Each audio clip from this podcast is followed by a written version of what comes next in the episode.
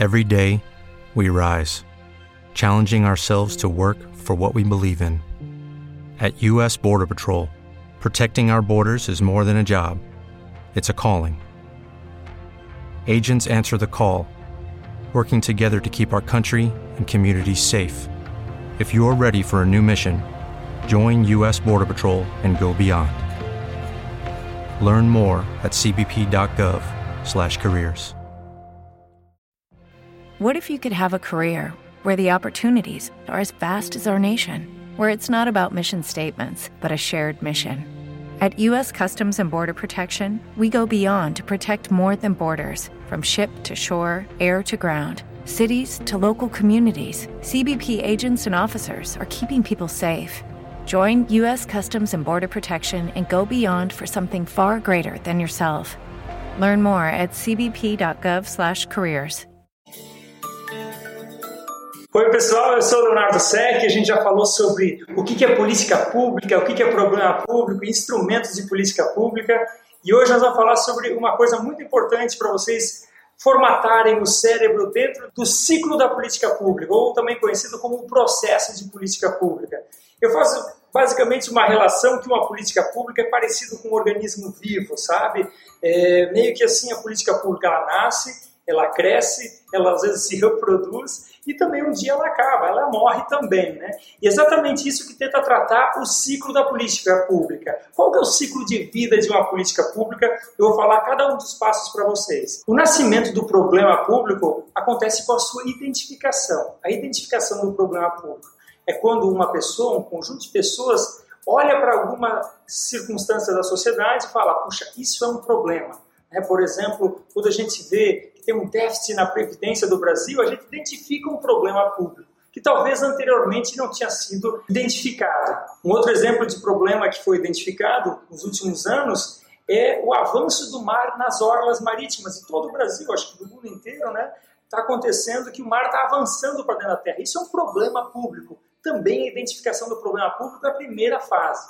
Já a segunda fase é a formação da agenda. O que quer dizer isso? Agenda, a palavra agenda é um pouco é, capciosa, vamos dizer assim, porque agenda é o conjunto de problemas que algum órgão, alguma autoridade, ela resolve tratar, certo? Então a gente tem agenda governamental, é aquele conjunto de problemas que é tido como prioritário para um órgão público, né?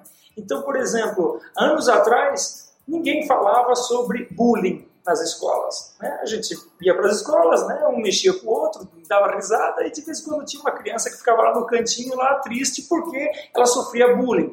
Por quê? Porque ele era um problema que talvez até era identificado, mas ele não estava na agenda governamental. A partir do momento em que um governo, uma prefeitura ou mesmo uma política nacional de combate ao bullying é formada, ela há uma formação de agenda, ou seja, esse problema entra na agenda governamental.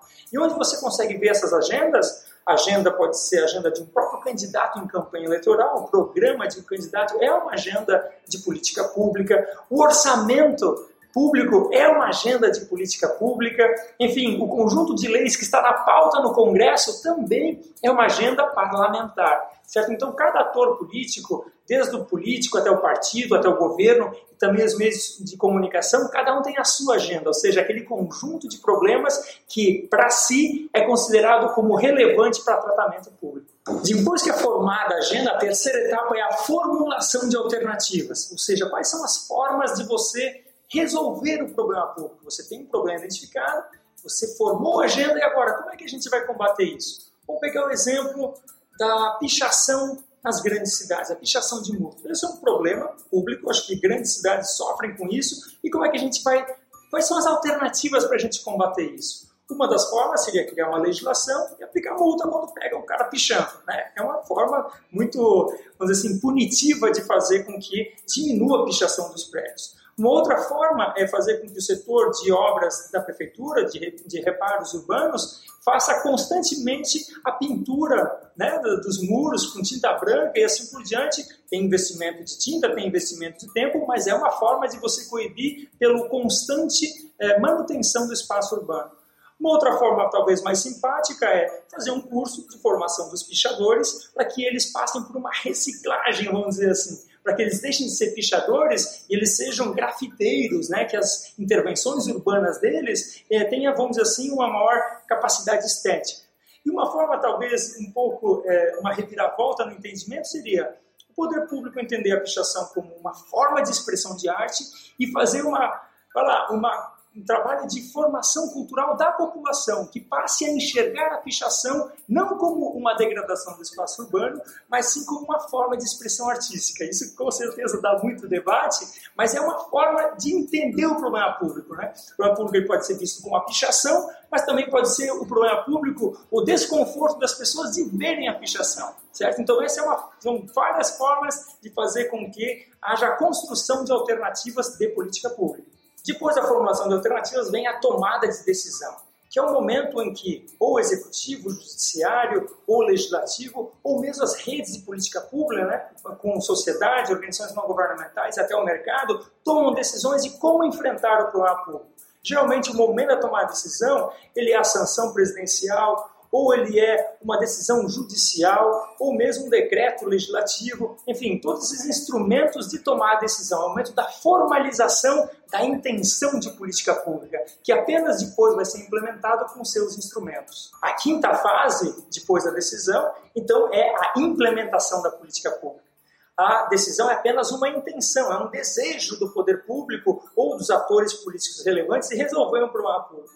E como é que se implementa isso? Implementar eh, significa transformar intenções em ações, certo? Então, quando está se fazendo uma obra, construção de uma grande usina hidrelétrica, ou quando se está fazendo um programa, a própria capacitação das pessoas que vão fazer o programa de redução do diabetes é a implementação da política pública. A implementação da política pública acontece lá com o burocrata, com o servidor público, ou mesmo com os órgãos lá, de empresas privadas, do terceiro setor, que faz algum tipo de intervenção para a redução efetiva daquele problema público. Né? Então, quando o professor está em sala de aula ensinando, ele está implementando uma política pública de educação.